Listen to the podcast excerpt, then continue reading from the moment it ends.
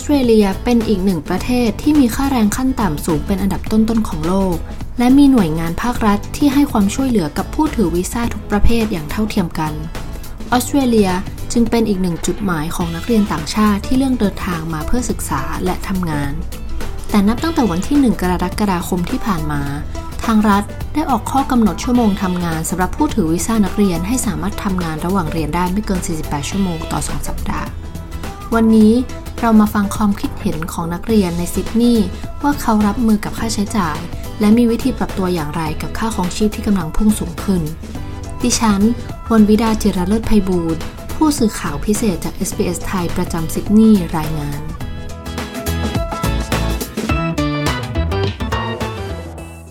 สวัสดีครับ ผมชื่อฟลุกนะครับ ถือเป็นนักเรียน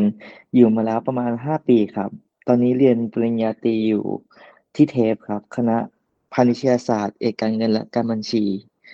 ระหว่างเรียนผมก็ทำงานเป็นนักชงกาแฟ หรือว่าเขาเรียกที่นี่เขาเรียกว่าบาริสต้าครับ ก็คือทำงานช่วงเช้า ใช่ครับ ก็คือย้ายมาก่อนโควิด ช่วงปี 2018 คุณฟลุกทำงานเยอะไหมคะ หรือว่าตอนนี้ทำสัปดาห์ดึงกี่ชั่วโมงเอ่ย ก็คือเดือนที่ผ่านมาผมก็ทำงานทุกวัน แต่พอกฎหมายมันเปลี่ยนปุ๊บใช่ไหมผมก็ทำ จะทำเหลือแค่24ชั่วโมง ก็ต่อเมื่อเปิดเทอมหมายความว่าถ้าสมมุติว่าตอนนี้ผมปิดปิดเทอมอยู่เนี่ย ผมอะสามารถทำเกินชั่วโมงได้ คือมันไม่มี limit ระหว่างตอนปิดเทอมสำหรับวีซ่านักเรียนค่ะเพราะฉะนั้นถ้าตอนเนี้ยผมปิดเทอมอยู่ผมก็ทำงานเกิน24ชั่วโมงได้ เปิดเทอมปุ๊บผมก็จะกลับมาทำงานแค่24ชั่วโมง จริงๆ หลายคนก็จะมองว่าซิดนีย์เนี่ยเป็นเมืองที่ค่าของชีพสูง แล้วก็ค่าใช้จ่ายแพงกว่าเมืองอื่น ๆ ชัดเจน น้องฟลุกคิดว่าหลังที่เขามีการจำกัดชั่วโมงทำงานสำหรับผู้ถือวีซ่านักเรียนเนี่ย น้องฟลุกมีแผนเรื่องรายรับรายจ่าย ค่าใช้จ่ายยังไงบ้างไหมคะ คือสำหรับผมใช่ไหมครับ รายได้เนี่ยมันก็เท่าเดิม แต่ว่ารายจ่ายมันก็เพิ่มขึ้น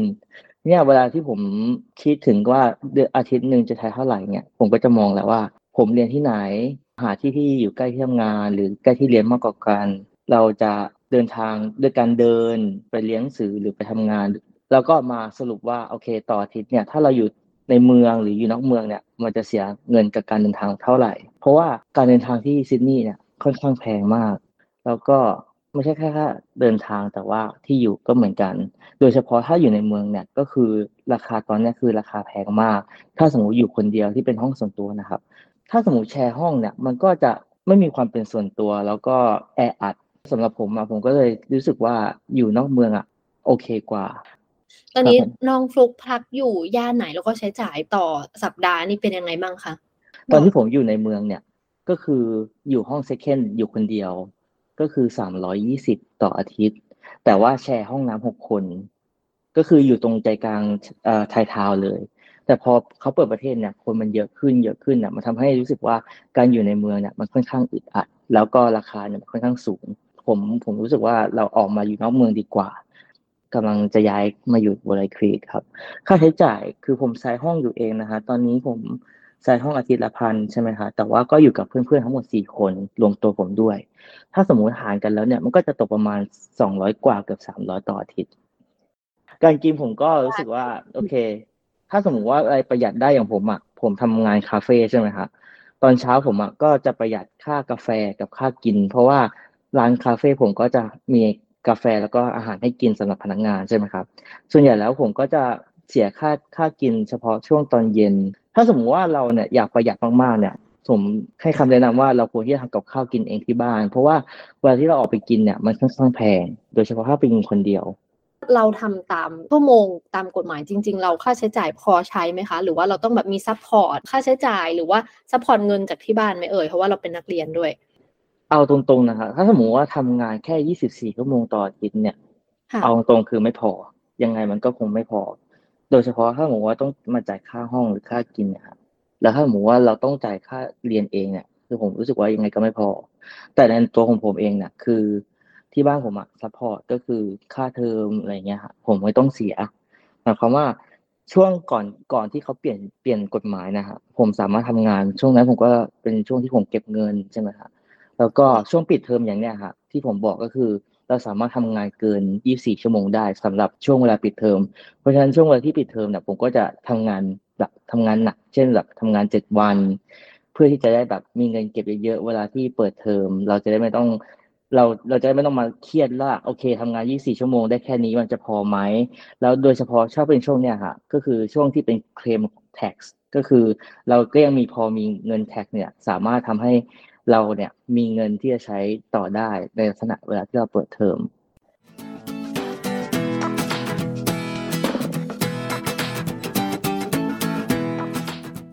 ครับ สวัสดีครับ ก็ชื่อโกนะครับ ถือวีซ่านักเรียนอยู่ที่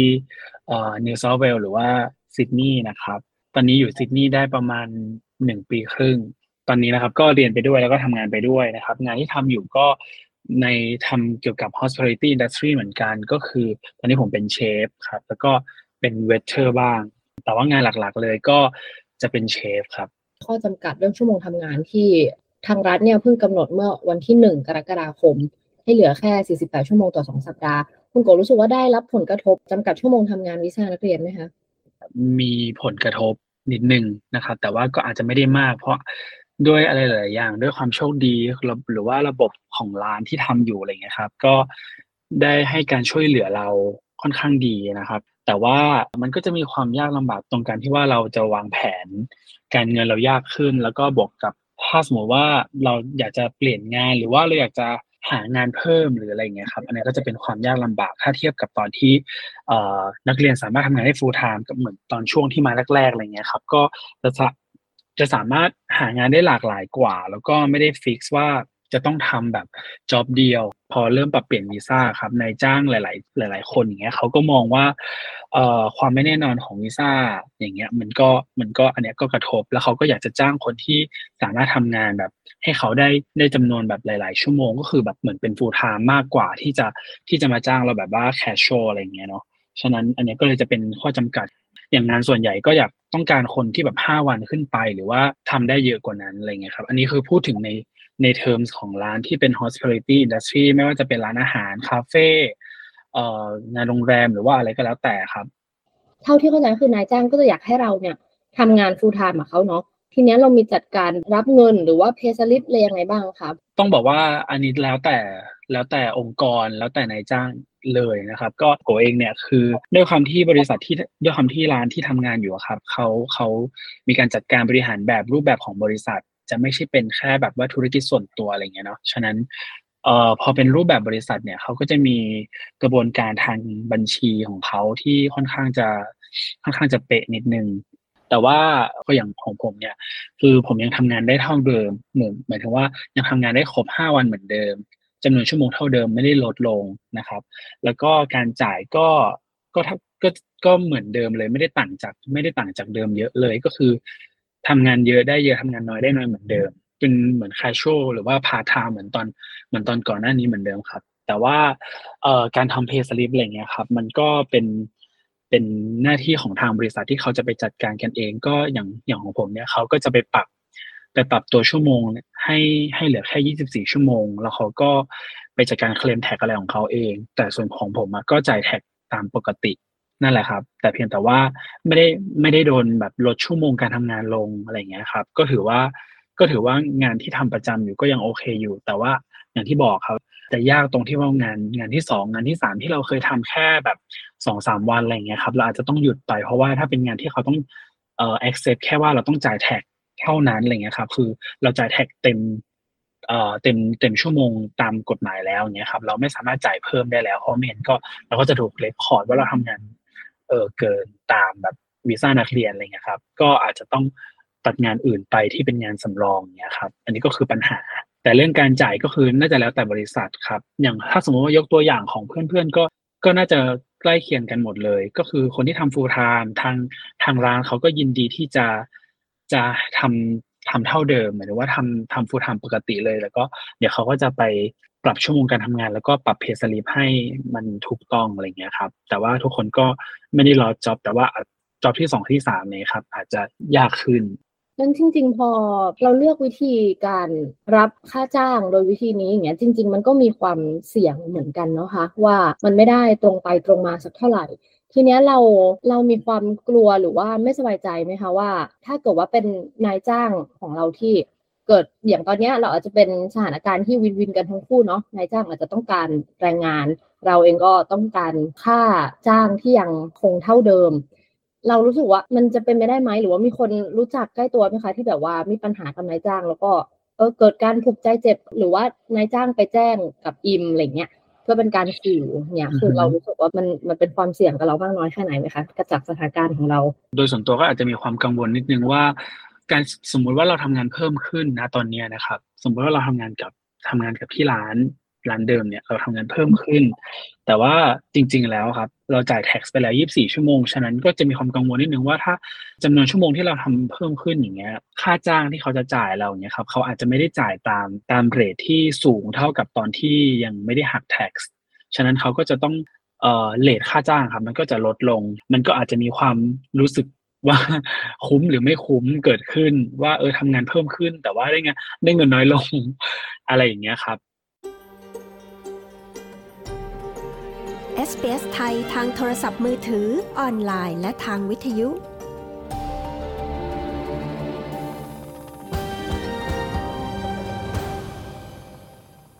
จริง ๆ พออย่างคุณโกอยู่มาปีครึ่งเนี่ย ก็จะเห็นว่าจริงๆอะพอเราก็จะรู้สึกว่าการหางานมันเป็นเรื่องที่ยากขึ้นแต่จำกัดชั่วโมง ซึ่งจริงๆแสดงว่าถ้าไม่ได้มีการจำกัดชั่วโมง ยังรู้สึกว่าหางานยากขึ้นไหมคะในแบบตั้งแต่เทียบกับจริง ๆ ก็ยาก จริง ๆ ก็ยากอย่างเห็นได้ชัดเลย เพราะว่าอย่างช่วงต้นปีที่ผ่านมาครับ ก็คือวีซ่า work and holiday เริ่มเปิดรับแล้วเนาะหมายถึงว่าคนที่มาจากวีซ่า work and holiday ครับ เริ่มบินมาซิดนีย์เยอะขึ้น แล้วก็บวกกับเห็นอย่างเห็นได้ชัด ก็ถ้าเป็นกระแสโซเชียลมีเดียในในไทยอย่างเงี้ยก็ก็ค่อนข้างเทรนเป็นในทางเดียวกันว่า ว่าแบบคนมาซิดนีย์เยอะขึ้นในช่วงต้นปีที่ผ่านมา ไม่ว่าจะเป็นวีซ่านักเรียนแล้วหรือว่าวีซ่า work and holiday ที่ส่วนคนคนที่กดได้นะครับ ก็เป็นพันคนเหมือนกันอะไรอย่างเงี้ยแน่นอนว่างานมันก็ต้องหายากขึ้นอยู่แล้ว เพราะว่าจากก่อนหน้านี้ครับที่ เอ่อถ้าเทียบกับปีที่แล้วช่วงที่มาใหม่ๆอย่างเงี้ยครับก็คืองานมีให้ trial เยอะมาก แล้วก็เราเราสามารถเลือกช็อปงานได้เลย แต่ว่าช่วงประมาณต้นปีเนี่ยครับแล้วก็ช่วงมาถึงจนถึงกลางปีเนี่ยรู้สึกว่างานหายากขึ้นมากเลย แล้วก็มีคู่แข่งเยอะขึ้นทั้งแบบหน้าเก่าหน้าใหม่เลยอะไรเงี้ยครับก็เป็นช่วงที่ลำบากเหมือนกันที่บอกว่านายจ้างเขามีตัวเลือกจากคนที่เป็น work holiday visa เนาะเขาก็จะสามารถทำงานได้ full time มากกว่าเรา เราไม่ได้แข่งกันแค่คนไทยแล้วไงเราแข่งกับคนทั่วโลก ฉะนั้นมันก็ถามว่ายากไหมมันก็ยากขึ้น อันนี้คือเอฟเฟกอย่างเห็นได้ชัดเลยด้วยความที่เมืองที่คุณโกอยู่เนี่ย มันคือซิดนีย์เนาะทุกคนก็จะรู้ว่าค่าใช้จ่ายแล้วก็ค่าครองชีพในซิดนีย์เป็นเมืองที่แพงมาก มี plan อะไรที่เราอยากแชร์ไหมคะ ในเรื่องของการกินอยู่การจัดการรายจ่ายครับ ถ้าเทียบกับปีที่แล้วแล้วก็ช่วงไตรมาสหนึ่งสองของของปีนี้นะครับทุกอย่างในซิดนีย์แพงขึ้นแบบเกือบเกือบเท่าตัวเลย เอฟเฟกต์แรกเลยก็คือค่าเช่าแพงขึ้น สมมติบ้านราคา 600 ต่อ week บ้านอาจจะแพงขึ้นเป็น 650 หรือว่าถ้าอย่างในเมืองอย่างอย่างเพื่อนที่อย่างเพื่อนๆที่เขา feedback กันอย่างเงี้ยอย่างคนที่อยู่ในเมืองเนี้ยครับจากบ้านราคาแบบหนึ่งพันต่อ week เนี้ยขึ้นเป็นแบบพันห้าสองพันอะไรเงี้ยก็มีแล้วแต่ location ฉะนั้น อันนี้ก็คือเอฟเฟกต์หลักๆ เลย รวมกับร้านอาหารหลาย ๆ ร้านก็ปรับราคาเพิ่มขึ้นเหมือนกัน ช่วงต้นปีออสเตรเลียเจอน้ำท่วมเนาะ ทีเนี้ยพวกผักผลไม้อะไรเงี้ยก็แพงขึ้น นมก็แพงขึ้น ผักบางอย่างก็หายากขึ้น โดยเฉพาะแบบร้านอาหารไทยที่แบบว่าถ้าไม่ได้มีฟาร์ม หรือว่าแบบเป็นผักที่หายากที่ที่ไม่ใช่เป็นผักพื้นเมืองของซิดนีย์อะไรเงี้ยหรือว่าที่ออสเตรเลียอย่างเงี้ยครับก็ก็จะแพงขึ้นบางบางร้านถึงกับต้องแบบยกเลิกเมนูนั้นไปเลยอะไรอย่างนี้ก็มีใช่ก็อืมเราก็คือต้องจ่ายค่าอาหารแพงขึ้นจากแบบราคาสิบห้าเหรียญสมมตินะครับ ต่อจานเราอาจจะ ราคามันอาจจะพุ่งไปแบบสิบแปดถึงยี่สิบเลยอะไรอย่างเงี้ยปกติครับที่ซิดนีย์เขาจะใช้แท็บแบบใช้มือถือหรือว่าใช้การในการแท็บจ่ายเงินอยู่แล้วเนาะสำหรับเดบิตได้ทั้งเดบิตแล้วก็เครดิต อย่างช่วงแรกๆเนี้ยเขาอาจจะคิดเอ่อเอ่ออัตราดอกเบี้ยในการแท็บเนี้ยแค่หนึ่งหนึ่งเปอร์เซ็นเดี๋ยวนี้บางร้านเพิ่มเป็นหนึ่งจุดห้าหรือว่าสองเปอร์เซ็นแล้วครับ ซึ่งจริง ๆ มันเหมือนมันดูไม่เยอะแต่ว่าถ้าลองคูณเป็นตัวเลขออกมาแล้วจริงๆ ห้าศูนย์จุดห้าเปอร์เซ็นของหนึ่งพันมันก็ก็เยอะอยู่อะไรอย่างเงี้ยใช่ อันนี้ก็คือหลายๆคนอาจจะแบบไม่ได้สังเกตแต่ว่าจริงๆแล้วครับ มันรายจ่ายมันแอบเพิ่มขึ้นโดยที่เราไม่ได้รู้ตัวด้วยซ้ำค่ะแล้วอย่างส่วนตัวคุณโกเองพอทุกอย่างมันแพงขึ้นขนาดเนี้ยคุณโกจัดการค่าใช้จ่ายยังไงไหมคะประหยัดมากขึ้นนะครับสำหรับเรื่องค่าที่พักเนี่ยครับหลาย ๆ คนเมื่อก่อนอาจจะอยู่บ้านกันแค่ สามคนเหมือนผมก็ผมก็เหมือนกันอยู่กันแค่สามคน แต่ว่าพอค่าบ้านแพงขึ้นอย่างเงี้ยอาจจะต้องแบบเพิ่มคนมาอยู่ด้วย เพื่อที่จะแชร์บ้านเพื่อให้ค่าค่าใช้จ่ายในบ้านมันถูกลงอะไรอย่างเงี้ยครับ หลาย ๆ อย่างก็อาจจะต้องแชร์เพิ่มมากขึ้นหรือว่าแม้แต่การกินข้าวกับแก๊งเพื่อน ๆ ด้วยก็เหมือนกันแบบ อย่างเมื่อก่อนเราอาจจะกินแบบกินคนเดียวได้แต่ว่าหลัง ๆ มาคือถ้าแชร์มันถูกกว่า เราก็เลือกที่จะแชร์ดีกว่า ส่วนค่าเดินทางของตัวเองเนี่ยก็คือบัตรโดยสารโอปอของเราครับ มันก็จะมีแพ็กเกจแบบว่าถ้าสมมติเราเดินทางครบแปดทริปในในหนึ่งวีคอย่างเงี้ยเนาะเราก็จะได้ส่วนลดในการในการจ่ายทริปต่อไปในระหว่างวีคนั้น ส่วนค่ากินค่าอยู่ก็อาจถ้าไม่ได้ทำงานเพิ่ม หรือว่าทำงานเท่าเดิมเนี่ยอาจจะต้องประหยัดมากขึ้นมาก ๆ แล้วก็อาจจะแบบเก็บเงินได้น้อยลง อันนี้ก็คือเอฟเฟก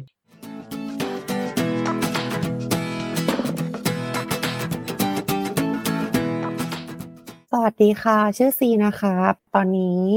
เรียน marketing อยู่ค่ะ เป็นคอร์ส diploma ค่ะ แล้วก็ตอนนี้ทำงานอยู่สี่ที่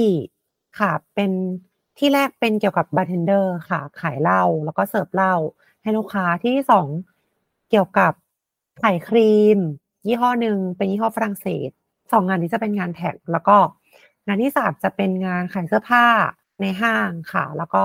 อีกงานหนึ่งจะเป็นงานบาร์เทนเดอร์เหมือนกัน แล้วก็เด็กเสิร์ฟค่ะ รวมกันในงานเดียว อันนั้นจะเป็นงานร้านอาหาร ซึ่งรับเงินสดค่ะ คุณซีถือวีซ่านักเรียนอยู่ตอนนี้เรียนอยู่ด้วยไหมคะเรียนค่ะ เดี๋ยวซีกำลังจะเปิดเทอมวันจันทร์นี้ค่ะ ตอนนี้ปิดเทอมอยู่ คุณซีอยู่ซิดนีย์มานานเท่าไหร่นะคะ ตอนนี้อยู่มาประมาณหนึ่งปีกับสี่เดือนได้ค่ะ คนเนี่ยก็จะรู้ว่ามีการจำกัดชั่วโมงทำงานวีซ่านักเรียนตั้งแต่วันที่หนึ่งกรกฎาคมที่ผ่านมานะคะอยากจะทราบว่าสำหรับคุณซีเนี่ยมีผลกระทบยังไงบ้างไหมคะก็ค่อนข้างมากนะคะสำหรับส่วนมากเนาะก็ตัวซีเองก็ต้องก็ต้องหางานที่จะ cover ค่าใช้จ่ายทั้งหมดภายในหนึ่งอาทิตย์อะค่ะ ให้ได้ก็เลยเลือกที่จะรับงานเงินสดด้วย แล้วก็ทำงานแท็กสองที่ ซึ่งตัวเองเราก็รู้แหละว่าผิดกฎหมายแต่มันก็ เงินมันต้องใช้ในชีวิตประจำวันนะคะ มันก็เลยแบบ ถ้าไม่ทำเราก็อยู่ไม่รอด อืม ก็เลยต้องเลือกงานที่เป็นเงินสดอีกหนึ่งในตัวเลือกที่จะทำงานค่ะค่ะ แล้วสำหรับตอนเนี้ยที่เราทำงานอยู่สองที่ก็คือเป็นเงินสด จริงๆอะมันก็มีความเสี่ยงเหมือนกันสำหรับคนที่ถือวีซ่านักเรียน แล้วก็เวลาเราทำงานเกินชั่วโมง หรือว่าทำงานกับนายจ้างที่เราจำเป็นต้องรับเงินเป็นเงินสด คุณซีรู้สึกว่ามันเป็นความเสี่ยงสำหรับเราไหมคะ ซีก็รู้สึกว่าที่หนึ่งอะค่ะซีไม่มีปัญหา เพราะว่าเป็นคนที่รู้จักกันอยู่แล้ว ส่วนสำหรับอีกร้านหนึ่งก็คิดว่าไม่น่าจะมีปัญหาค่ะ เพราะว่าเหมือนเราก็เอาแรงงานไปแลกเงินอะเนาะก็เหมือนกับว่า ถ้าเขาขาดคนเขาก็จะโทรเรียกเรา แต่ถ้าเขาไม่ขาดเขาก็จะไม่โทรเรียก มันจะมีความเสี่ยงเกิดขึ้นไหมเพราะว่าอย่างบางคนทำงานอยู่สักพักหนึ่งแล้ววันหนึ่งมีปัญหากับนายจ้าง หรือว่าแบบขัดใจกันอย่างเงี้ย เรากลัวที่มันจะแบบว่าเกิดเคส ว่านายจ้างอาจจะไป report เรากับทาง immigration หรือเปล่าอะไรเงี้ย เรามีแบบเรามี concern เรื่องนี้หรือกับแบบจากคนใกล้ตัวอะไรไหมคะจริงๆก็เป็นเรื่องสำคัญนะคะ เพราะว่าเขาก็สามารถรีพอร์ตเราได้เลย เพราะว่าเราก็เป็นแค่ลูกจ้างอะค่ะ อืมซึ่งในความเป็นจริงเราก็ทำทุกอย่างให้เต็มที่อะค่ะทำให้เขาเชื่อใจเราว่า เออ เราสามารถทำงานให้เขาได้ เขาต้องการเราอยู่ประมาณนี้ค่ะ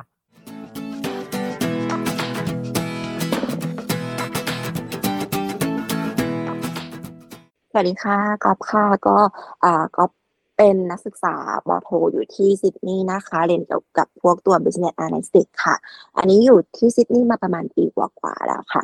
แล้วก็เอ่อทำงานเกี่ยวกับพวก food and beverage ค่ะตามงานอีเวนต์นะคะ เวลาเขามีงานอีเวนต์เราก็เอ่อไปเตรียมพวกอาหารเครื่องดื่มให้มันแบบเอ่อเหมาะกับตัวที่เขาเอ่อ booking มาอะไรประมาณนี้ค่ะ ปกติคุณกอล์ฟทำงานกี่ชั่วโมงต่อสัปดาห์คะเพราะว่าหลายๆคนก็จะทราบว่าวีซ่านักเรียนเนี่ยตั้งแต่วันที่หนึ่งกรกฎาคมเขาก็จะมีเรื่องจำกัดชั่วโมงทำงานเหลือที่ 48 ชั่วโมงต่อ 2 สัปดาห์เนาะคะคุณกอล์ฟตอนนี้ทำงานเท่าเดิมหรือว่าเรามีเปลี่ยนแปลงเรื่องการทำงานกับนายจ้างยังไงบ้างไหมคะเขาเริ่มเปลี่ยนแปลงวันที่หนึ่งตุลาใช่ไหมคะ แต่ว่ามันเหมือนก็ก็ยังอยู่ในช่วงที่เป็น holiday อยู่อะค่ะ มันก็เลย เออยังสามารถทำทำงานได้ที่มากกว่าตัว 48 ชั่วโมงต่อตัว fortnight อยู่ เพราะงั้นก็ยังคงทำงานตามที่ที่ shift เขามีการจัดให้อยู่ค่ะ ก็คือยังมากกว่าตัว 48 ชั่วโมงอยู่ แต่ว่าก็ถ้ามันหมดช่วงที่ก็ holiday แล้วอะค่ะ ก็ต้องทำตามกฎที่เขาให้มาเหมือนเดิมอะค่ะ ก็อาทิตย์ละ 24 ชั่วโมงเนาะพอผ่านฮอลิเดย์ไปอะค่ะ คุณก๊อฟมีแผนว่าจะลดชั่วโมงทำงานยังไงบ้างคะ ถ้า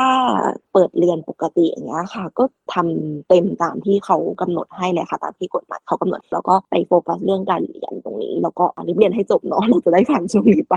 คุณก๊อฟมีแผนที่จะจัดการกับค่าใช้จ่าย หรือว่าเรื่องรายรับยังไงบ้างไหมคะ ให้แบบว่าประหยัดค่าใช้จ่ายมีค่ะ ก็คือตั้งแต่ทราบข่าวว่าเดี๋ยวเขาจะปรับชั่วโมงเนาะแล้วก็คิดแผนแล้วว่าเราจะทำยังไงให้เราสามารถเหมือนใช้ชีวิต ได้ในทุกๆวันเหมือนแบบปกติที่เราอยู่มา คือก่อนหน้านี้เราอาจจะแบบออกไปทานข้าวข้างนอกบ้านเยอะอาจจะต้องแบบเออซื้ออะไรมาคุกเองที่บ้านด้วยอะค่ะ แล้วก็พอพอซื้อมาคุกเองที่บ้านมันก็จะประหยัดค่าใช้จ่ายต่อมื้อได้เป็นประมาณแบบ อืมสมมติสามมื้อเราตีไปสิบนี่ประมาณแบบจานละยี่สิบกว่าดอลนี่เราก็แบบได้ประมาณหกสิบกว่าดอลในวันวันหนึ่งเลยอะค่ะ ก็จะเซฟได้มากขึ้นเรื่องของอาหารการกินค่ะ แล้วก็ แผนรายรับรายจ่ายก็ต้องทำด้วยค่ะอะไรดูดูว่าเราใช้จ่ายกับอะไรเยอะแล้วก็ลดแล้วก็แบบพวกการซื้อของซื้อของเนี่ยค่ะ ก็ต้องแบบ เอ่อคุมตัวเองด้วยใช่ค่ะ มันดูเหมือนแบบทำรายได้รายจ่ายมันดูเหมือนโบราณนิดนึงนะคะ แต่ว่าเราเราก็ทำตอนนี้มันมีแอปตัวแอปพลิเคชันเหมือนในมือถือแล้วก็สามารถกรอกได้ตลอดเวลาทุก ๆ ครั้งที่เรามีการใช้จ่ายเลยอะค่ะ คุมทุกอย่างอะไรที่แบบเราสามารถคุมได้ อย่างอันนี้เป็นคนชอบทานกาแฟมากอย่างเงี้ยค่ะตอนนี้ก็มีแบบมีตัวทำกาแฟที่บ้านก็แบบเออก็กินเองแบบว่าลดค่าใช้จ่ายในการซื้อคุมทุกๆอย่างเลยให้แบบอะไรที่สามารถคุมได้ค่ะ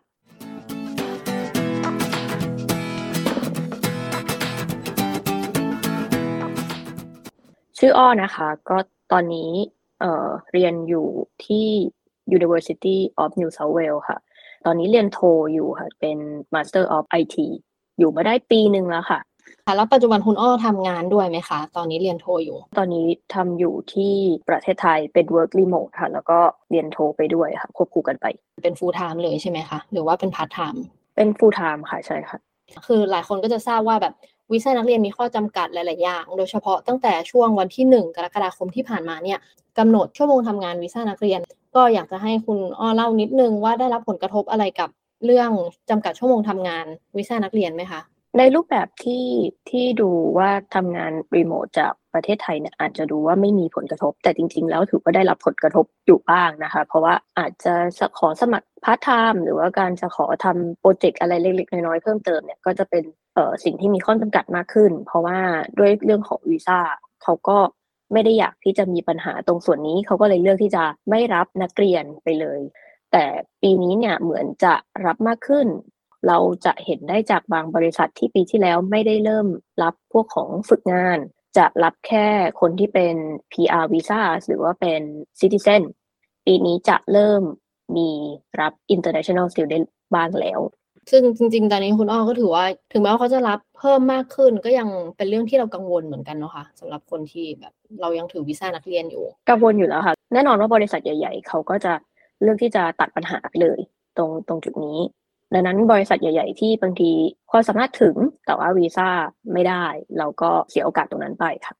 แล้วอย่างคุณอ้อตอนนี้พักอยู่ในซิดนีย์เนาะคะประมาณปีหนึ่งจริง ๆ หลาย ๆ คนก็จะพูดกันเรื่องค่าเช่าบ้านเป็นหลักเลย แล้วก็พวกค่าเดินทางค่ากินค่าอยู่ในชีวิตประจำวันเนี่ยค่อนข้างปรับตัวขึ้นสูงมากในรอบหนึ่งปีที่ผ่านมา คุณอ้อแชร์ให้เราฟังได้ไหมคะว่าปัจจุบันเราแบบจัดการค่าใช้จ่ายอะไรยังไงบ้าง เพราะว่าหลายๆคนก็รู้สึกว่าเออมันขึ้นสูงแบบเกินคาดกว่าที่เราคิดไว้ ตอนแรกเนี่ยเราเลือกที่จะซ้ายบ้านเองเพื่อที่จะอยู่ค่าเช่าก็ค่อนข้างสูงกว่าปกติที่เราเคยได้ยินมาก่อนที่จะมาถึงประเทศออสเตรเลียค่ะ แต่ว่าหลังจากนั้นเนี่ยเรารู้สึกว่าค่าเช่าจะต้องเพิ่มขึ้นกว่านี้ หลังจากที่หมดสัญญาไปเนี่ยเราก็รับไม่ไหวเหมือนกัน ก็เลยเลือกที่จะลดความสบายของตัวเองลง แล้วก็ประหยัดเงินมากขึ้นโดยการที่ย้ายเข้ามาอยู่กับ เรียกว่าเป็นรูเมทกับคนไทยค่ะ ก็แชร์บ้านกับคนไทยก็จะมี privacy ลดลง เราก็ต้องอยู่ร่วมกันกับคนอื่นอะไรประมาณนี้ค่ะ ค่ะ จากที่เล่าให้ฟังว่าตอนแรกเราทรายบ้านเองตอนมาอยู่ที่นี่เนาะพอแชร์ได้ไหมคะแบบมันขึ้นแบบกี่เปอร์เซ็นต์แล้วบ้านนี้เราจ่ายอยู่ที่ประมาณวิกเท่าไหร่เอ่ยตอนที่อยู่ทรายบ้านเนี่ย เอ่ออยู่ที่วีคละห้าร้อยห้าสิบดอลแต่ว่าพอเราเริ่มที่จะตัดสินใจว่าจะย้าย เพราะว่าเรายังไม่ทันได้รู้ค่ะว่าขึ้นเท่าไหร่ก็เลยตัดสินใจว่าลองหาออปชันในเรื่องของหอพักในเรื่องของแชร์บ้านอะไรเงี้ยตอนแรกหอพักเราก็ดูเป็นหอพักคนเดียวอะไรเงี้ยค่ะ ก็เห็นว่าอยู่ที่ประมาณห้าร้อยเกือบหกร้อยอยู่เหมือนกันนะคะ ที่ที่มีว่างส่วนแชร์บ้านเนี่ยวันอันนี้ก็อยู่ก็ถือว่าราคาลงไปละกันราคาลงไปอยู่ในระดับหนึ่งแล้วก็เออน้อยกว่า น้อยกว่าที่สายบ้านไว้ ก็รวมค่าน้ำค่าไฟแล้วก็ถือว่าอยู่ในระดับที่โอเค รับได้เพื่อเทียบกับค่าใช้จ่ายทุกวันนี้ที่มันเพิ่มขึ้นส่วนเรื่องของค่าครองชีพเนี่ยถือว่าเราจะเป็นคนที่ชอบดูของดูราคาของเป็นประจำอยู่แล้ว เพราะว่าราคาของในประเทศออสเตรเลียเนี่ยเรียกว่าบางทีก็จะมีการเปลี่ยนแปลงรายวันเลย เราก็พยายามดูก็ของ ที่เราดูเมื่อปีที่แล้วอย่างเช่นสตรอเบอรี่ที่เดือนประมาณนี้น่าจะประมาณอยู่ที่ 5 ดอลโดยประมาณเนี่ยเพิ่งราคาล่าสุดก็เพิ่งลงมาแค่อยู่ที่ประมาณ 7 ดอลดังนั้นเราก็จะเห็นได้เลยว่าเออราคามันขึ้นสูงขึ้นเยอะนะ หรือว่าราคาแม้กระทั่งพวกของง่ายๆ เช่นไข่ไก่อะไรเงี้ยค่ะ ตอนนี้เรียกว่าจะหาไข่ไก่โหลนึงราคา 4 ดอลนี่น่าจะเป็นไปไม่ได้แล้วในในปัจจุบันก็กระทบอยู่เหมือนกันค่ะสำหรับเรื่องของค่าของชีพส่วนใหญ่จะเป็นเรื่องของการกินการใช้นี่แหละ พวกปัจจัยพื้นฐานนี่แหละที่กระทบเป็นส่วนใหญ่ค่ะ